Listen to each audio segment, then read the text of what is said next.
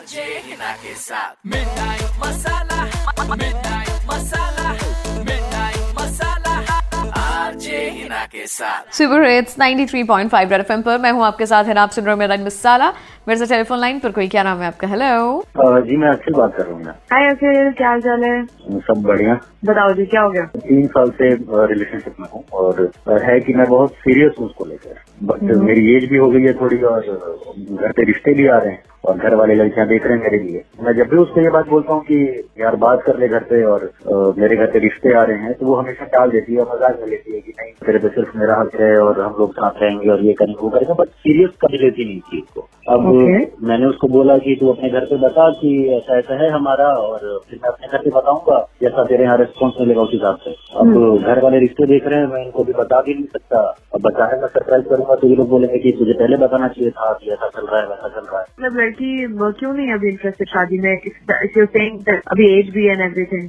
पता नहीं वो डर रही है घर पे बात करती है या क्या सोच रही है मेरे को पता नहीं, बट मैं तो सीरियस, वो भी सीरियस ऐसा मुझे लगता है, बट इस बात को कि सीरियसली घर पे बात करो वाली बात हमेशा टाल रही है वो। आप कितनी देर से ट्राई कर रहे हो उसको मनाने के लिए कि वो शादी करें? ये पिछले तीन चार महीनों से तो ये कंटिन्यू है कि मैं कहीं ना कहीं से घूम के उसको इस बात के लिए कन्विंस करता हूँ कि यार ये बात कर ले कर ले।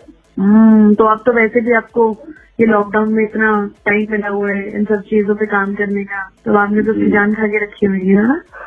हाँ, बस ये भी है कि कभी कभी इरिटेट भी हो जाती है, तो मैं चाहता नहीं हूँ कि वो हो, बट ये अभी बहुत क्रूशियल टाइम है हमारे लिए। तो लड़की किस कारण आपको ना हाँ कह रही है तो ना ना कह रही है ये पता करने की मैं जरूर कोशिश करती हूँ आपके लिए। आप मुझे नंबर बताओ।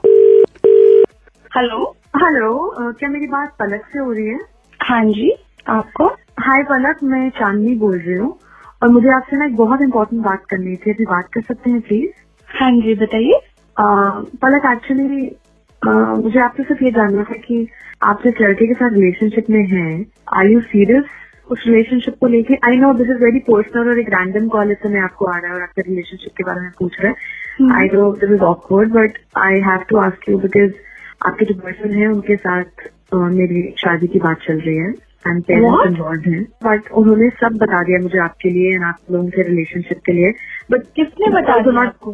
योर बॉयफ्रेंड होंगी, बट वो भी श्योर नहीं है कि अभी शादी आप करोगे नहीं करोगे एंड एवरीथिंग, तो इसलिए मैंने कहा आपको ऐसा नहीं ऐसा नहीं कहा। मतलब ऑब्वियसली उनका तरीका अलग था अलग कहने का, बट आप प्लीज मेरा कंसर्न समझिए प्लीज। हमारे पेरेंट्स जो है they are involve and they want us कि हम लोग ये शादी करें, बट उनके obviously he loves you and उन्होंने मतलब मुझे सब बता दिया है। यार obviously he loves me and I love him too, but अब बात ऐसी है ना कि आप भी अपने नहीं कर रहे, पेरेंट्स से बात नहीं कर रहे, वो भी अपने नहीं तो कर लेंगे ना, हम लोगों का रिलेशनशिप है, हम जान लेंगे हमको बात कर रहा होगा, बट टाइम तो अभी है ना। मतलब उसके पेरेंट्स मेरे पेरेंट्स तो आप क्यों डिसाइड करोगे कि टाइम अभी है या नहीं है? आई एम जस्ट सेइंग कि पेरेंट्स चाहते हैं कि शादी हो जाए अब आने वाले कुछ टाइम में।